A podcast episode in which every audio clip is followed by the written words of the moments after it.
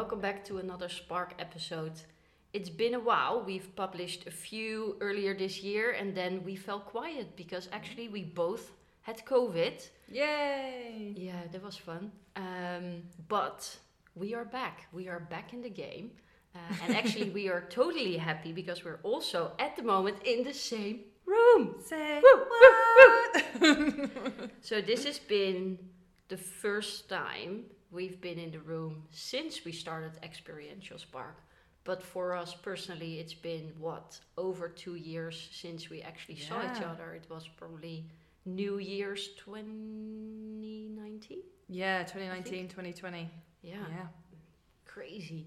Um, so it's been a while, Yeah. and we're happy to be back. Yes, we are. And we thought, why don't we record an episode that actually takes you in a little bit into our situation, or like more our feelings and Mm. experiences over the last couple of weeks when we not only had COVID and fell ill, but also in a way kind of lost our spark. Because even though we call our podcast Experiential Spark, that means both having a spark and losing the spark. And this is probably a very important topic because we all lose our spark from time to time. Absolutely. So, as I noticed perhaps losing some energy and creativity, I decided to do a bit of reading out there in how we might re-find that spark or re-energize in some way. And there's a lot of great articles out there at the moment, especially given post-pandemic working has um, perhaps drained that spark for some of us in some way. So The Uh, great resignation. it's potentially as well a real feed or is being well fed by this lack of connection, this lack of sense of purpose with what we, we do. So, as Marluka said, first of all, it happens to all of us losing our spark at some point. So, it's totally okay. Um, I think it's unreasonable to expect to feel 100% engaged, 100% energized, super happy at work all the time. That's just sadly not the reality at all. But when you do notice those signs of, oh God, not this again, or oh, I don't want to get up and go and do that, or I've got no energy to sign up to something new at work, or do that extra thinking or that extra bit, then what can you do about it? And that's what I was researching to share a few different ideas with you here today. So the first one is to take some time for yourself. So this might be taking the holiday that you're absolutely owed and taking it properly, not checking your emails while you're away. But it might also be taking breaks in the daytime. So uh, getting outside if you can, or just going and making a cup of tea, a cup of coffee, whatever it is that you uh, works for you. Proper lunch. Proper lunch. Thinking now, all of you out there who takes a proper lunch. Um, or turning your phone off of an evening so that you really get that opportunity to switch off. Another thing to work on as well is thinking about what's missing. So we often, maybe that's not fair, I often put so much pressure on my job and being defined by my job that it's not really reasonable to expect it to give me everything that I need as a rounded person. So I work in a role that there's only one other person in my team essentially. I don't have a big team. I'm never going to get teamwork from work. So guess what? I play mm. netball because that's a sense of team sport. Mm. So can you find something in your wider life that gives you a spark and energy? Yeah. But also within work, probably, if we take your situation, can you, beyond your team, add yourself to a project team and find some teammates there? Or sign up for an employee network and join drinks and lectures and whatever they organize. So, indeed, as you said, what's missing? How can you find other ways of doing that that may not be the first thing you think of, but that may well bring you that sense of what is missing for you? Absolutely. Another piece of advice I read was to reflect on how you might be being your own worst enemy as well. So, um, in another podcast, we talk about our saboteurs, and I'm a restless, or I have a restless saboteur, which means I'm always looking for the next best thing, the new exciting adventure. And actually, it's good to pause and remember when you wanted what you have now. So we can always look for the negative, but actually, when were we really excited about the thing that we have in front of us right now? Capture this potentially in a gratitude journal. So take that time to say thank you. Who did you give energy to that day at work? Who gave you energy that day at work? And who or what is it that you're looking forward to doing the next day? Yeah, and what I personally really like about having a gratitude journal is to pick one moment in the day when you will sit down and write those three to five things down that you have gratitude for. Um, for example, in the morning and think about the last 24 hours, or do it in the evening and think about the day that you've just had.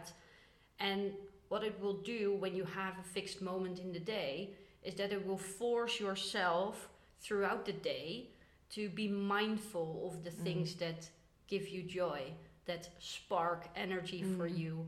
Or indeed, when you did something for someone and someone was really happy with that and it made you feel good, like you will start looking for those moments. So it will bring you a whole lot of positivity, which will probably help in getting the creative juices flowing again and finding joy in really small things will help to find joy in bigger things as well in a while. But you have to be consistent, and I would definitely recommend to do it in a fixed time of day because you will, yeah, you will have to force yourself to do it because otherwise you're staring at a journal. yeah, and I was reading actually about the need to persevere with a journal. So at the start, it might be quite hard to find those moments, or they might seem so insignificant that you don't spot them. Yeah. But it was really around stick with it. It gets easier as you think about the things that do bring you that spark of joy during the day. Yeah. And maybe Um, to add, make it super practical and start small. So maybe instead of saying, I'm so happy to be alive, which might well be the case, but more like, oh, I have so much gratitude for the smell of coffee I had this morning, which Yeah. really made me happy.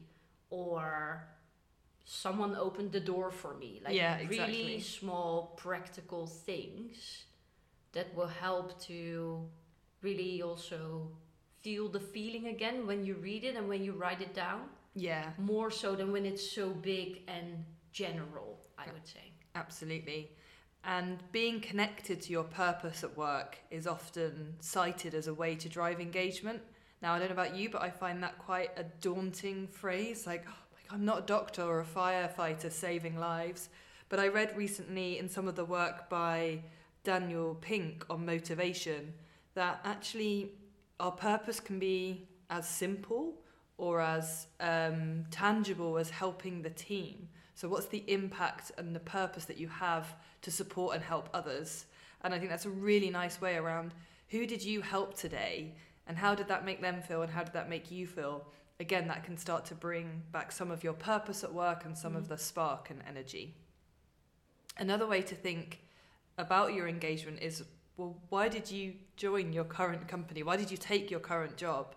We're probably never more engaged than at that moment when we're like, oh my God, I've got this really exciting opportunity. Yeah. So, what was it that was really exciting for you? And is that in front of you and you've just stopped noticing it? Or is there a way that you can reincorporate that or find that again?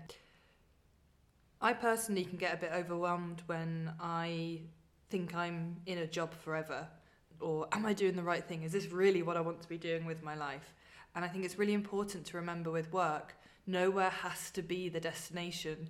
Unless you're like the 5% Mm. that is doing the job you really wanted to do when you were 10 years old, you're like the other 95% of us bumbling through and figuring out as we go along. So, what can you learn from your current role? What can you be exploring in your current role that's going to help shape you, help shape your experiences? It's okay if you move on from that role. So, not feeling stuck, I think, is a great way of helping reignite spark because it can open creativity and your mind again. Yeah.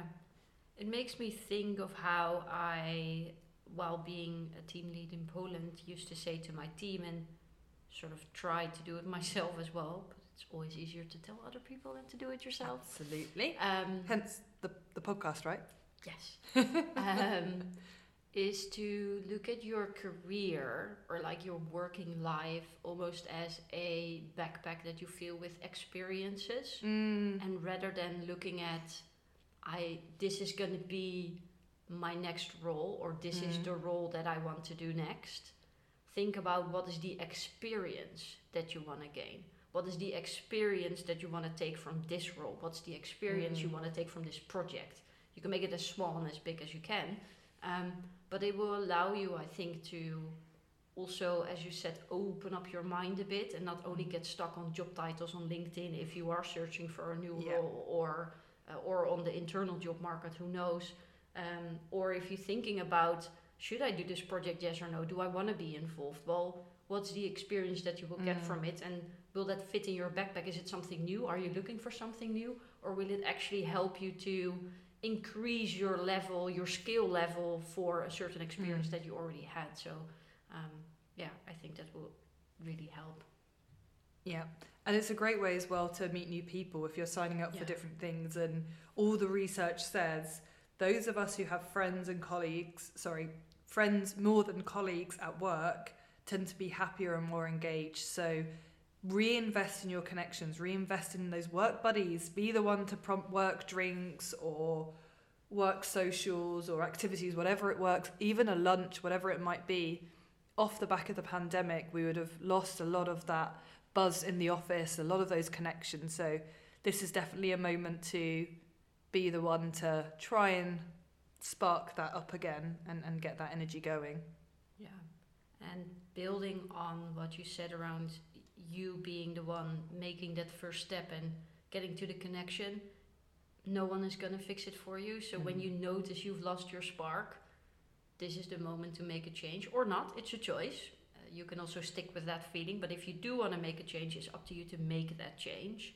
And we would definitely recommend to just experiment Yeah. as we would start small just start somewhere it doesn't mean that you need to sign up for a course that will take you through four years of knowledge or yeah. sign up at a gym where you don't know if you will fit or whatever it's just a first step take a class and see if you like it Mm. go to so- talk to someone spend 30 minutes together drink a coffee see if you connect like make it really small uh, and experiment and see where it leads you Absolutely. And there are small ways that you can introduce new into your life. So it might be going a different way to work, it might be listening to a different radio station in the morning, or it might be trying a different podcast. Um, so think about what are the small things that you can do to inject a bit of new, which can break or help you break the routine, which might be why one of the reasons why that spark's gone as well.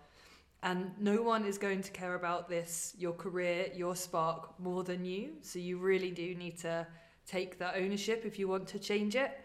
So we'd love to hear from you about what gets your spark glowing brightly. So maybe to share as a last thing, because we started with how we sort of lost our spark a bit in the last few weeks, and I think to me, uh, what helped is that I started to read a new book. Uh, so that will come, Mm. and it's about uh, boundaries and setting your own boundaries, and more importantly, what are healthy boundaries. Uh, so more to come on that, and it helps to shift your perspective a bit. Uh, what also helped is that I started to dive a bit into Instagram Reels. Great fun. and I think what also helped is that we've been working in the background on changing some stuff technically for the podcast. Yeah. And it really helped at least me to get into a whole other skill set Yep, yep. and doing stuff that I've never done before and reading things I've never read before. Don't know if I hope to ever read it again, but that's Yeah. okay. So it really, yeah, it really helped me. Small steps, creative steps in terms of Instagram, just doing something completely new. Yeah, and what helped me, as well as that new website joy that we've been through, is uh, knowing that we had this day where we were going to physically be together and knowing that it's okay that I might not reignite my spark until we got together and had a day of fun and bouncing off each other and, and doing this physically in the same room. So almost being kind to myself that you know what, your spark's to come. It's okay if you're to have a few weeks off of that. um, ride it out, and then uh, It will all be okay. go go see Maluka. So that's what everybody else needs to do. Wow. I feel honored. Um, so thanks for listening uh, again. And we would really love to hear from you. What do you do when you lose your spark? What do you, how does it work when you start to notice that you lose your spark? Even because obviously that's the first step to get that awareness. Share it with us via Instagram at experiential spark. You can send us, send us an email, experientialspark at gmail.com. Uh, you can also reach us through LinkedIn or any other channel you have that will reach us. So thank you for listening and enjoy finding your spark and keeping it. Bye.